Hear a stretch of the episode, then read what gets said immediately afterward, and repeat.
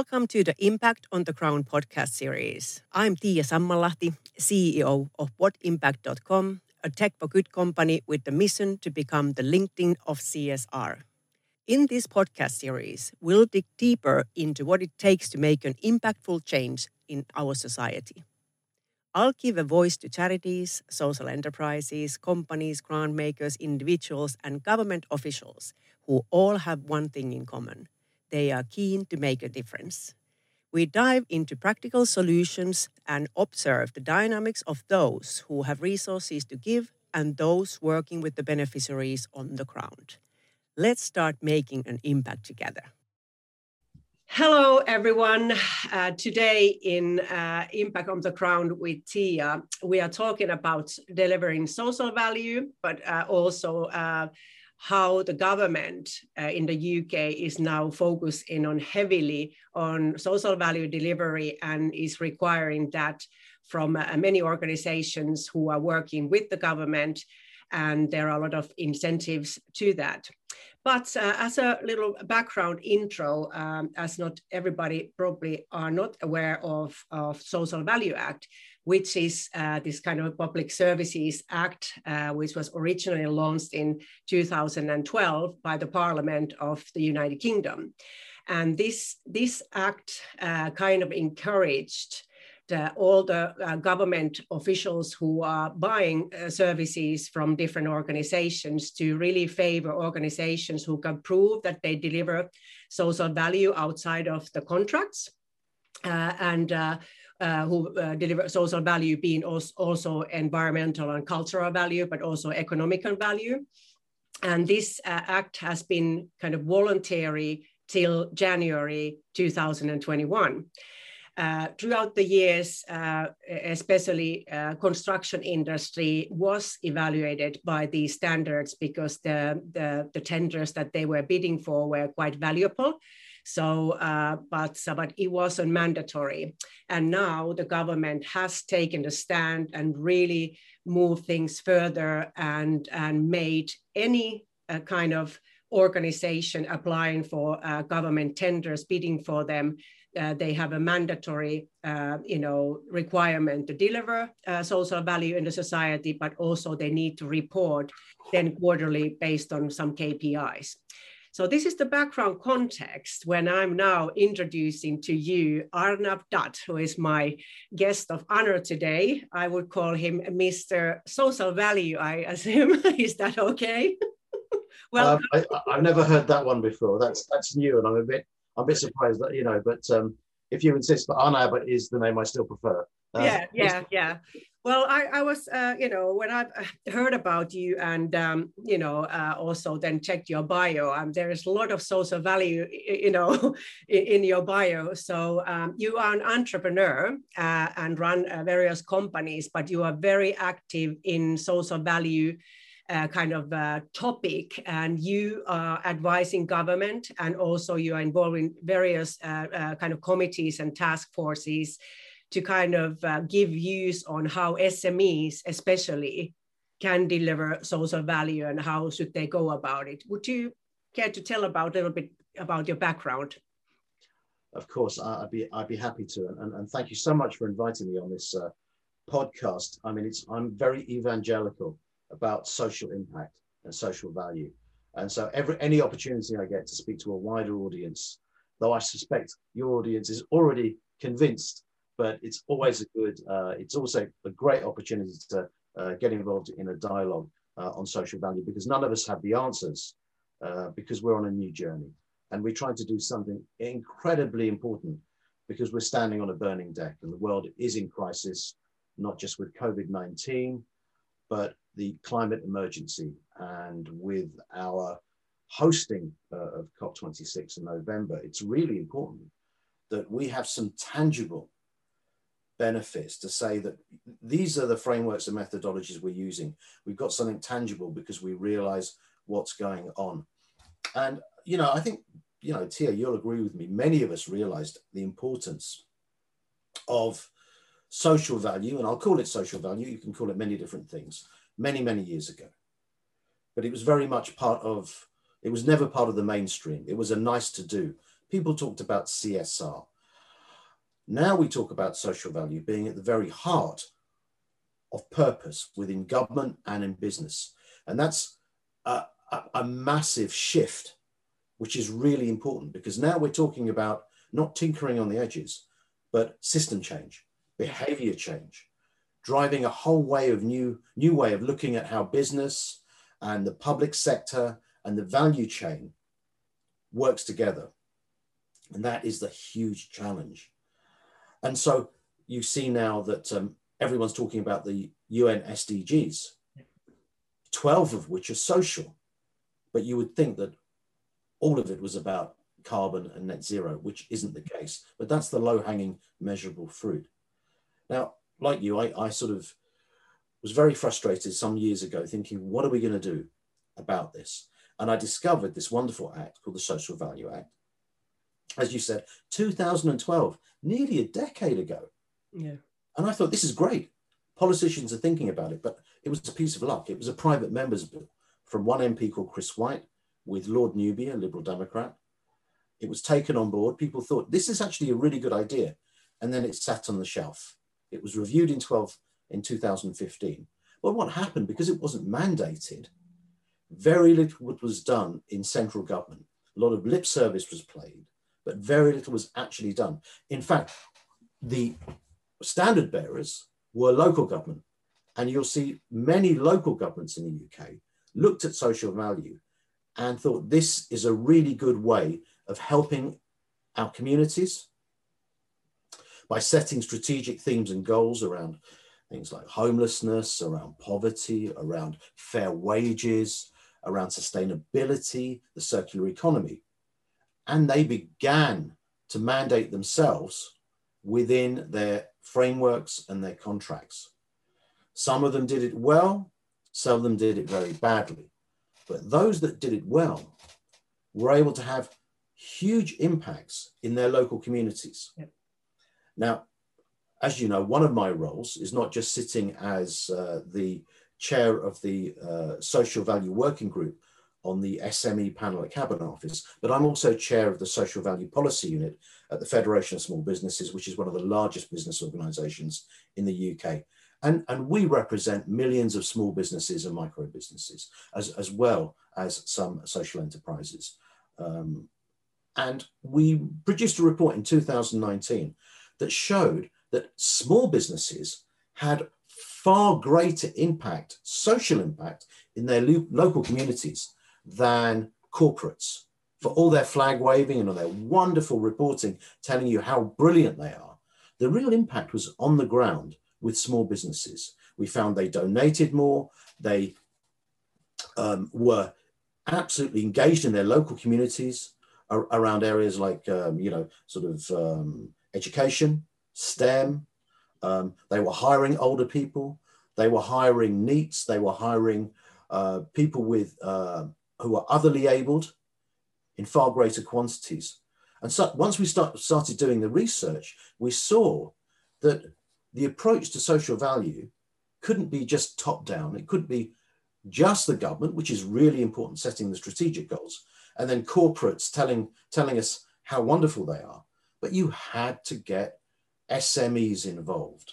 Yep. You know, if, if, if we're really going to deliver uh, those goals by twenty fifty or twenty thirty, we need to involve all those wonderful small businesses, educate them how to change their behaviours and join us, because even those little changes, if you aggregate them, take us further down the road to achieving those goals around the U N S D Gs.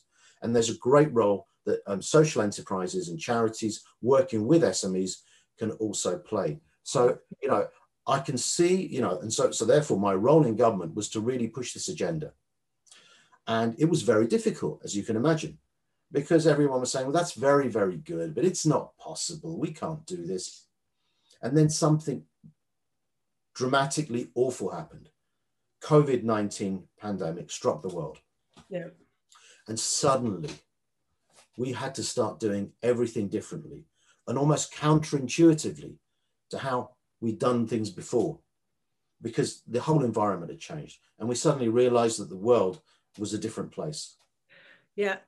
Before I go to this next phase, I mean, what that COVID escalated everything, and then things started to happen. But I, I remember when setting up What Impact uh, originally, and and uh, you know, obviously working with a lot of this social value stuff, and I paid attention to this uh, Social Value Act already maybe three, four years ago.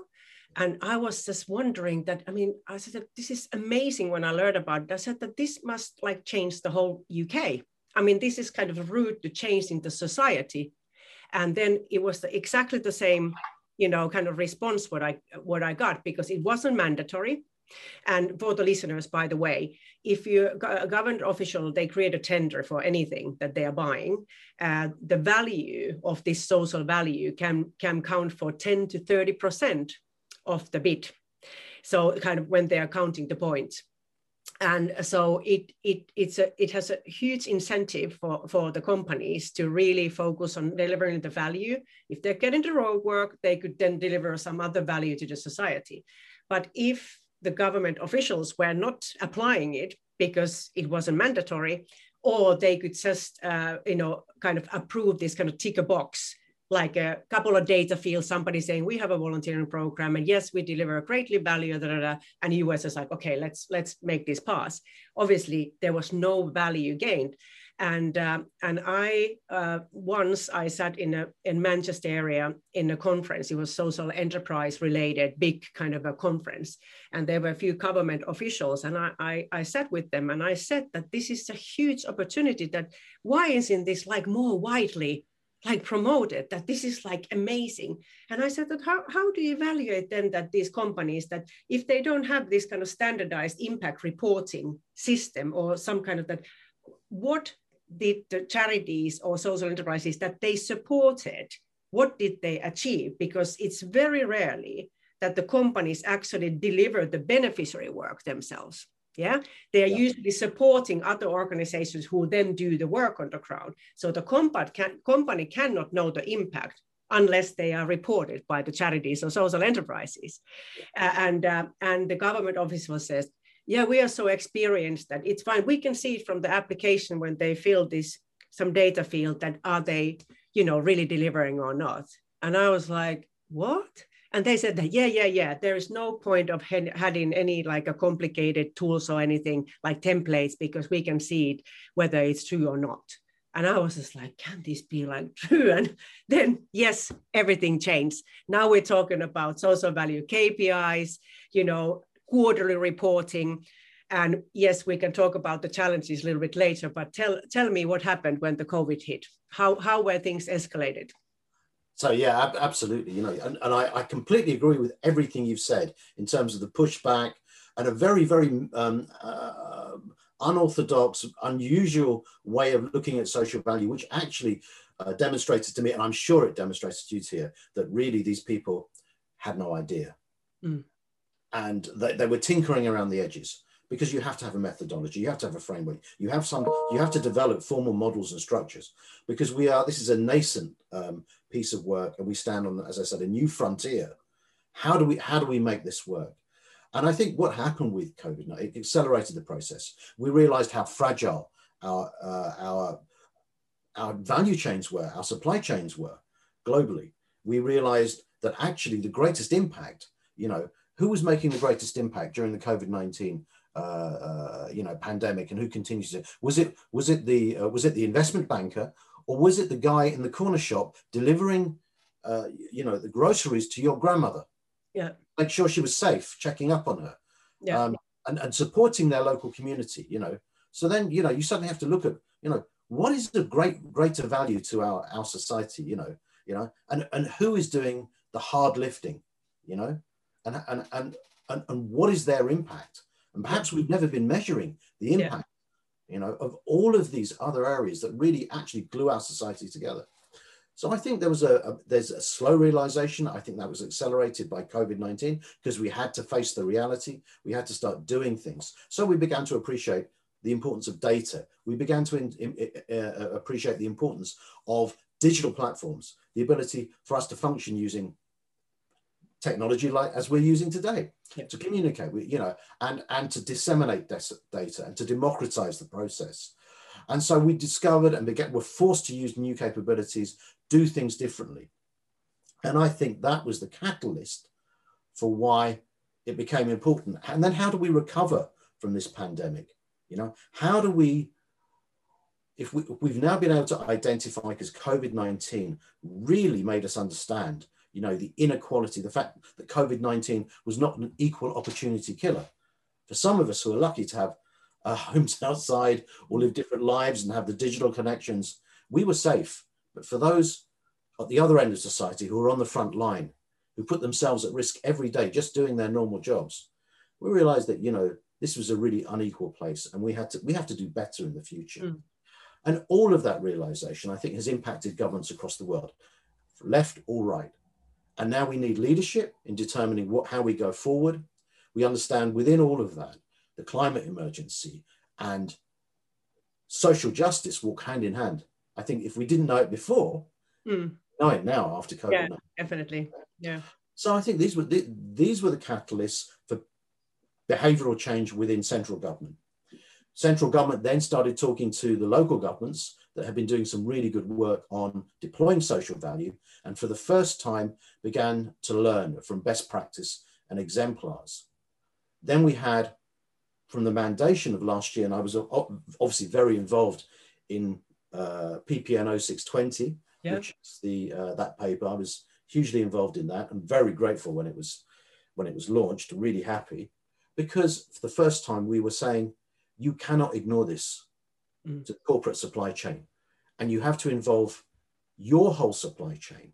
And it was a way that government could show leadership and then say to businesses, you need to help us find solutions. These are the big overreaching themes around social value, around impact, you know, and you need to get involved. And suddenly after that, we were having conversations with all the big multinational companies who mm. could see the uh, framework around non-financial reporting coming towards them, the fact that governments everywhere were talking about this, and the government was saying, unless you prove to us that you're actually doing something about this, you won't win any business. So then it became a matter of competitive advantage as well. Because if they if you, if you can't win business, you can't grow your business. Yes. And, and that message went is, is now going all the way down the value chain. Yeah. And that means it is making people think differently. And that is when system change happens, when yeah. you start changing behaviors. And I think that has, you know, the P P N oh six and the mandation has been probably the, a leap forward uh, to push us on this new trajectory. And recently we had P P N oh six twenty-one, which is now the new government uh, guidelines on carbon, which will be now mandated from September. This piece needs to be developed, and I was involved in that too. Mm. It means that any business over five million cannot ignore their carbon footprint in reporting and telling us how they're going to improve it. Yeah. And, and I think that is another huge step forward. It's not perfect, and I think it will need to develop, and we will have to iterate it, and we'll probably have to make it more user-friendly. But it's made people sit up and think, hang on, I need to address this. I can't ignore it anymore. Yes. This is now mandated. Yes, and I think uh, that's uh, that has been always a big interest to me, uh, you know, already like two thousand seven, when actually I got originally the idea of what impact through my own work, that, you know, there is always, you know, kind of the government involvement has to be kind of evaluated. Although we, we might think in the Western world that government shouldn't, you know, interfere in everything. But we also know the power of regulations. Yeah, in okay. some cases, it has to be regulated in order it to happen. Whether it's plastic bag, you know, you know, uh, initiative, that was the only way to stop people actually just like exploiting plastic bags and using them like madly. And uh, then when the regulation come, then the real change can be begin. Yeah, and I think in here it's a beautiful thing that it, it came. Because it's not just only that, oh, now there are more demands for the companies. They are actually pushed forward even in global competitiveness-wise, because we know that it's not about U K, it's about also other markets. A lot of companies are exporting, doing uh, international trading and stuff. And if you really uh, invest in social value, you will be growing your business value. And that's already proven in several, several academic studies that your uh, value within uh, ten, fifteen years time as a company can be, there are val- like variation, but between four to eleven percent higher than any organization who don't care. So it's kind of probably pushing even the whole U K market to in a better competitive uh, position in global sense, because uh, companies are more prepared. But uh, about uh, this um, uh, uh, Social Value Act. So now companies, whoever are now bidding for government tender, they have to now prove that they are already doing something uh, like uh, some local or wherever their kind of the, uh, the work would take place in that area. They're delivering additional social and environmental value. And then they are, if they win the bid, they will have to set up certain K P Is and then they report uh, back. So uh, we at What Impact believe in uh, really like impact reporting. Of course, it has to be measured first in order to be reported, but we have built quite extensive, quite qualitative tool for any kind of data to be utilized. Uh, so you can really report back. And also we have applied these new government outcome criteria, what U K government is enhancing with this Uh, this uh, new procurement policy note. But what do you think then, how are the government officials who are actually procurement people, and they are now evaluating the results, how do they get this like uh, capabilities and, and, and so on, because they were not trained for this kind of information? How do they go about it then? You know, your, your question is absolutely spot on. And this is a huge challenge that was recognised in government last year. So we've, and, and as you know, the transactional nature of procurement has always been lowest price, delivery on time. And for many people, that's all they've been trained to do for twenty years in public yep. procurement, okay? How do you change the behavior of the commissioning? And, you know, your question is absolutely the right question. Yes, this is hard for us who work with this every day. yeah, yeah, but, you know, you're asking the right question. So. And, and, and it, it is it is one that is not just in the public sector, it goes right across the large corporates yes. as well. And we have to address it. So the first thing, uh, you know, we, we they were doing in government, and I said, you know, you have to change commissioning. And so a program was instituted in the middle of last year um, in central government, which is to train thirty-two thousand people who are involved in public commissioning um, in social value. Yeah. What it means, why they have to do it, and why it's important, and then the new metrics that are going to be involved. So central government has set up a, a new set of internal metrics on, on social value, okay, uh, and they're qualitative rather than quantitative, you know, um, so they're not using giant spreadsheets, which frankly seem to be, I think we've spoken about this before, the easy way of doing things. But they're not necessarily the best. Now, now every, every area from qualitative or quantitative has its place. But I think getting the balance right is the road we're tra- trying to tr- achieve at the moment.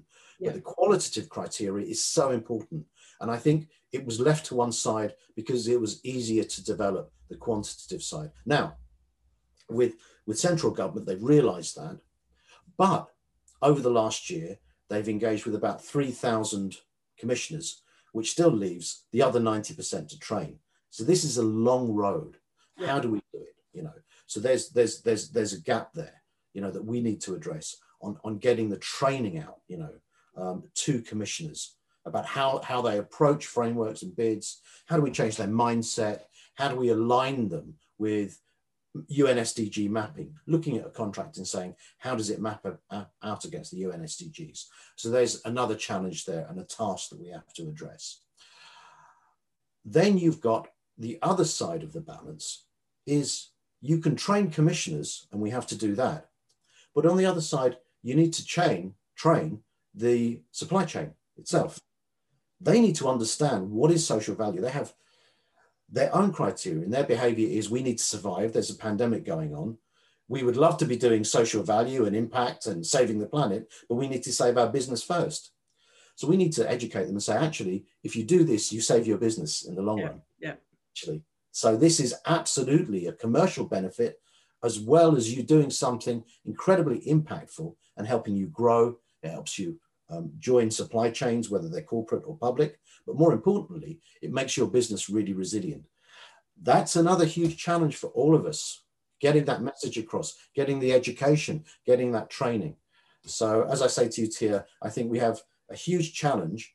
I think there's never been a moment where so many people across the world uh, are saying to us, you know, help us find a solution. You know, you see it from the demonstrations, you've seen Greta, you've seen young people take up this challenge, and you've seen lots of people who were pushing against us now saying, we need to do this.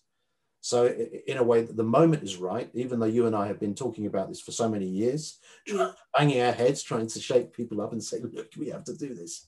And I think this is the moment. And maybe it's come because of this awful pandemic. It's opened, opened doors which were closed to us before, but we have some big challenges. And I think, yeah, and you've identified one of the biggest ones, which is how we train commissioners to think in this way as they commission contracts and pieces of work in the public sector or private sector.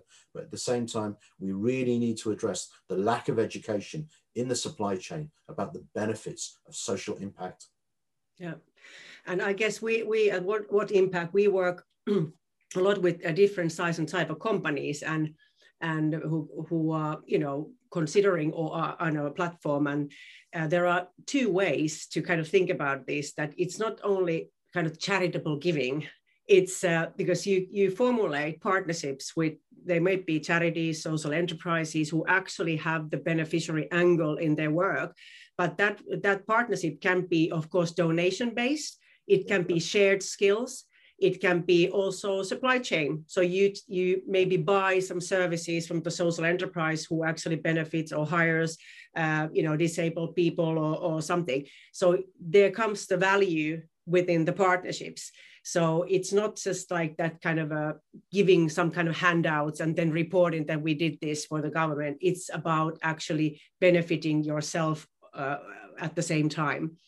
So, um, you know, I think it's now important, like you said, that the, the reporting is said to be qualitative, but also then where does the qualitative data come from that would be validated? And that has been our, uh, our kind of concern, that some companies are trying to formulate the data themselves from bits and pieces. They collect them from now, and then they're creating this fantastic impact report.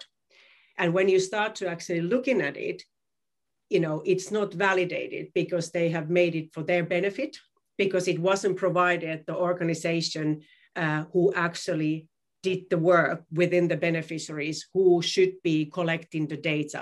You cannot, uh, you cannot know if the project was maybe unsuccessful and it created negative impact. And so that's why it's also very tricky when you said that uh, it's more qualitative data, that if you put these in the numerics and say that now you gave one hundred thousand pounds for this charity to help the homelessness, and then you say, actually we delivered uh, half a million value with one hundred thousand pounds because that's what homelessness kind of inputs deliver. We all know that that charity that you donated to is a very different from another homelessness charity. Even their methods of solving the problem within the homelessness, you know, you know, are different. So the impact can never be the same. Yeah, you're, you're, you're absolutely right. I completely agree with you. You know, and I, I think what, what else is that? I think the, the other stage is, is how do we measure, measure legacy?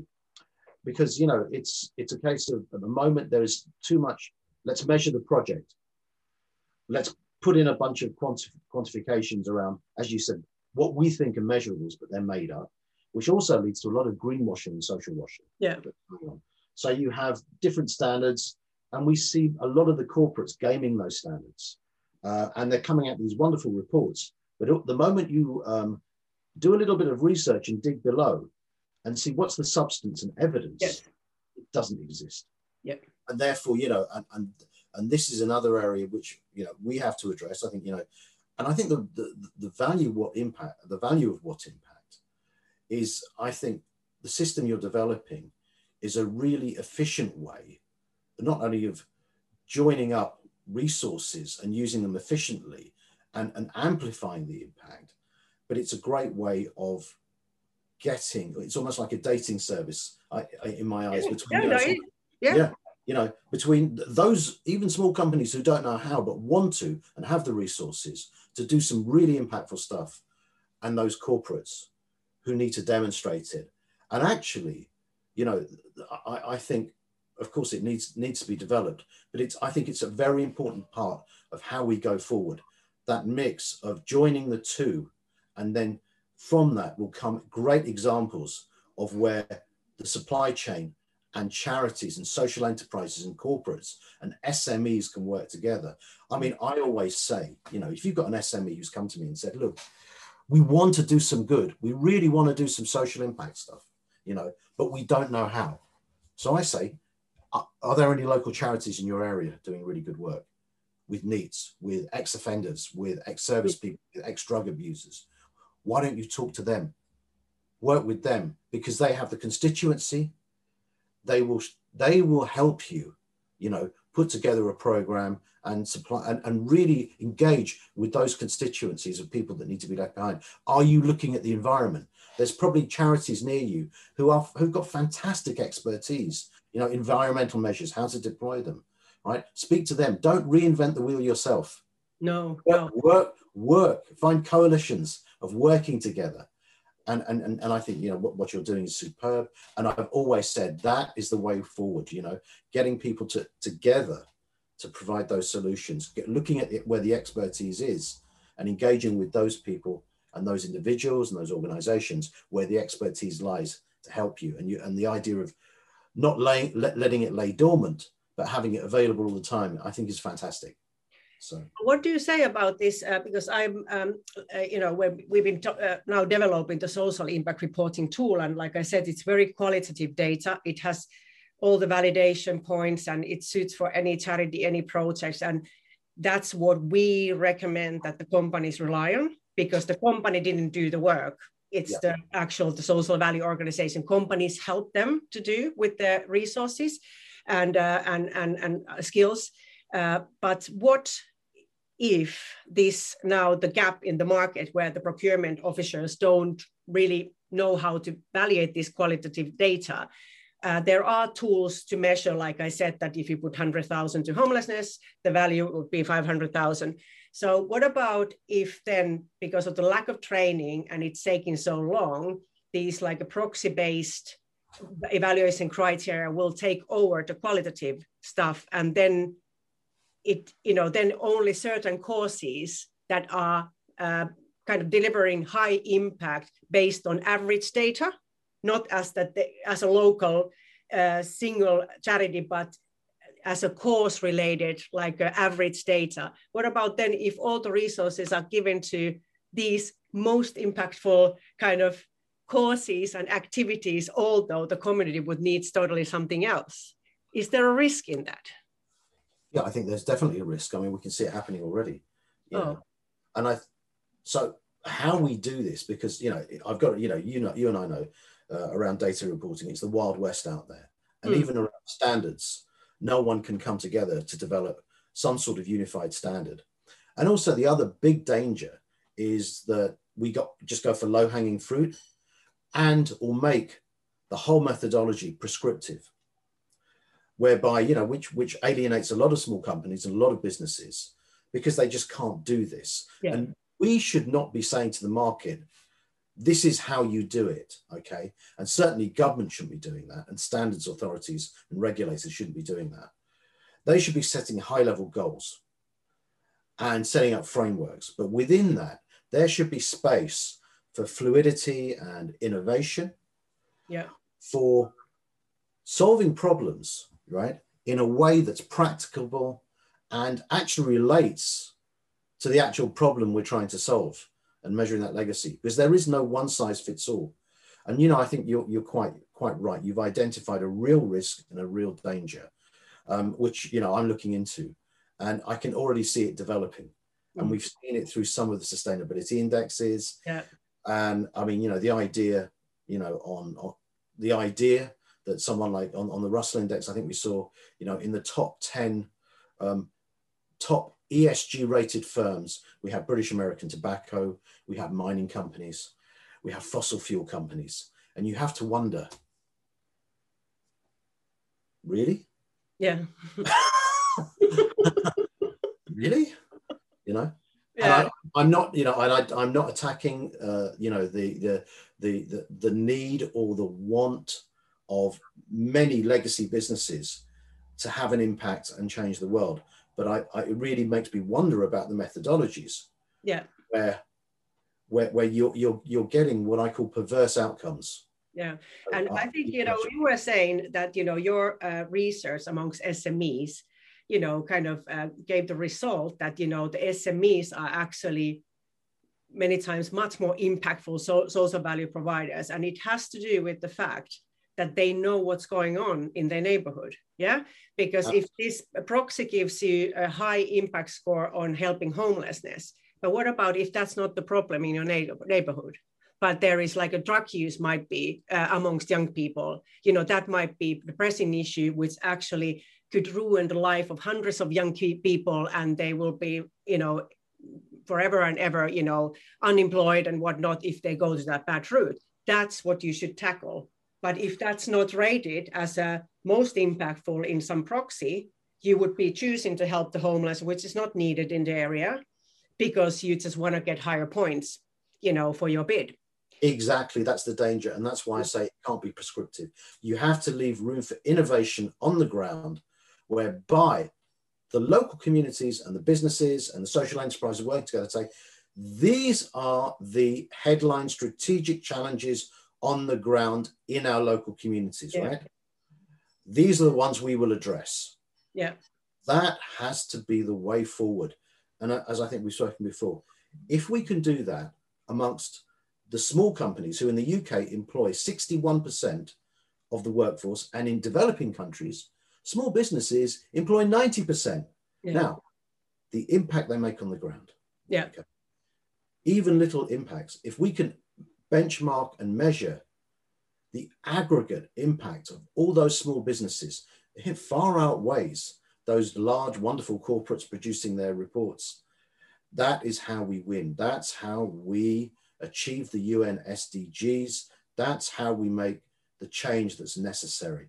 And that will make evolutionary system change, because once that's embedded, it takes root and it becomes the core purpose of all business, all yeah. the way down the supply chain, from how government sets the agenda, and corporates have to work within that, you know? So that it, it's really, it's not, it cannot be just top down.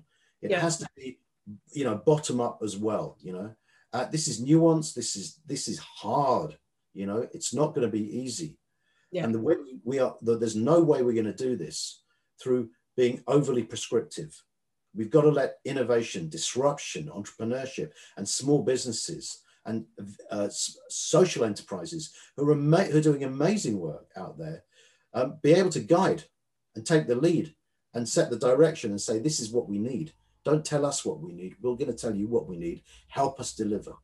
Yeah, that's how we make the change. So, what do you, would you say as a, your last advice to S M Es now who are, you know, kind of, uh, you know, bidding for tenders? They want to work with government. They could be actually growing their business quite a bit by winning deals. What What would you do as a S M E entrepreneur? How would you go about it? Because you know that on the counter side, the procurement officers might not be exactly ready, and maybe you're not. What What's the way forward? You know, I think the at a local level, I think it's really worth talking to lots of organizations that are working within social impact. And there may be local organizations in your area that are doing that, charities, social enterprises.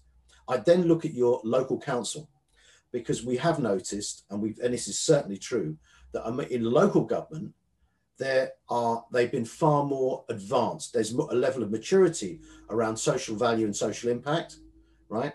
And I would say to you, go and talk to them. Look about how you might um, onboard onto a government supply chain. Look at their frameworks, engage with them, talk to them, and, and because obviously there's a great resilience, especially in the future, of having public sector Uh, contracts Yep. Because it gives you a sense of uh, stability, and you can certainly, as a small business owner, I would say practically it's a great way to scale up your business if you have the if, if you have the uh, sort of um, stability of a public sector procurement contract. At the same time, there's it's a great place to go and get some advice.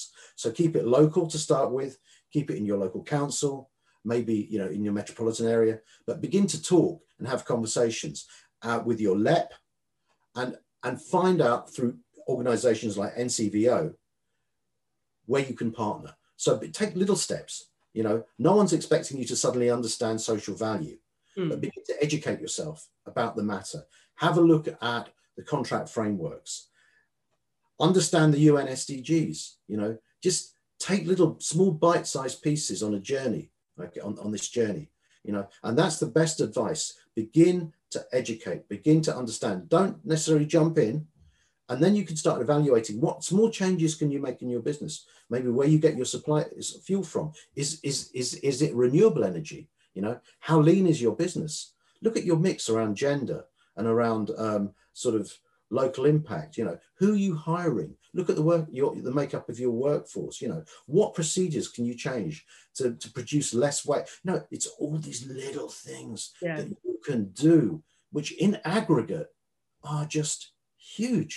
You know, so you know, that, that that's that's the advice I would give. You know, begin begin begin begin by doing little steps, little steps within your organization, and start having conversations with those who've already begun that journey, right?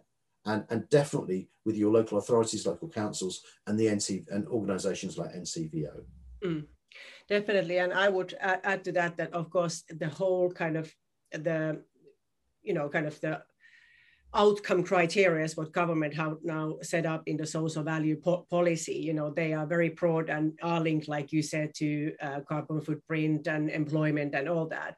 But uh, what I want to kind of bring out here that, you know, this kind of community engagement bit with where what entails maybe corporate giving skills, maybe donating products, services, giving local grants, supporting fundraising for charities. You know, we have built in What Impact a lot of material to help especially S M Es to understand. So we've been studying and creating documents that, you know, help them to create strategies. They know how, how to kind of build up. And of course, then the social impact reporting tool will just automatically report on the government kind of outcome criteria if it has to be to do with the community engagement activities. But like I said, that there are, and you are mentioning a lot of other things that their companies have to also, you know, do. So it's a it's a big, big learning process, and they should really invest in it. But I just heard uh, some news and I was really impressed. There was this quite large legal agency, but ob obviously has been an S M E, and I don't know exactly how many hundreds of people they at the moment hire, but they have made their uh, uh, head of uh, C S R uh, partner in their company, which, so she is not the lawyer. So I think it's a very rare news that, you know, legal agency, which usually just names lawyers as partners, actually yeah. named the C S R director. And I talked with the, one of the employees, and I was like, wow, that's quite new. And she said that, yeah, C S R is actually the, uh, the pinpoint in their whole uh, company strategy. That, you know, they they have really adapted that, and and we see this now uh, with some customers who are coming coming in, and they're really focusing on that, and and that means that these companies will do well in co government procurement, you know, uh, systems, but of course other, other ways otherwise too, because the customers and also employees pretty much expect the organizations to deliver value, otherwise they don't want to be in, involved anymore. Absolutely. So I think, you know, your your portal is a really good place to start too. And I would say to everyone, obviously, I'm going to put my Federation of Small Business hat on. Yeah. Come and have a look at the website. Um, we've partnered with the Better Business, uh, at, you know, so we're looking at, you know, the the, the the ten fundamentals around what we think is better business, around, you know, sort of um, uh, fair pay, Uh, around skills, around apprenticeships, around equality, around gender, a commitment to all these things. And this is really, really important. So small steps, even begin with a, a, a commitment and say, right, this is the direction of where our organization is going to go, and, and take that first step. So I think, you know, there's, there's a lot um, that small businesses can do. There yeah. are growing resources, and I would, you know, ask them to have a look at those resources, including yours, Tia, you know, yeah, in, and begin to educate yourselves, you know, because you will have to do this. Yeah. So, you know, it, it, there's no, like, it's not a case of you can stand back from the world as it, as yeah. it moves forward. If you want to play a part and grow your business, you're going to have to engage with this, and better do it well, and better to be invested in this. And you, with the front runner companies, and be one of them. Yeah, but show leadership. And, you know, chasing other companies and maybe not make it in the meantime. Yeah, absolutely, absolutely. Mm. Hey, thank you, Arnab, for this lovely conversation. And uh, yes, we will be uh, continuing, and uh, I will invite you to our social impact reporting tool demo. You might find it interesting. That would be great. I look forward to it. Yeah. Okay. But thank you so much, and uh, speak to you soon. It's been a pleasure. Thank you, Tia. So thank you for tuning into What Impact on the Crown podcast. It's been great to have you with us. I'm Tia Sammalahti, C E O of what impact dot com, a tech for good company with the mission to become the LinkedIn of C S R. Whether you are a company with resources to give, or a charity or social enterprise looking for resources to make an impact, check out our platform and start your free trial now. Let's make a difference together.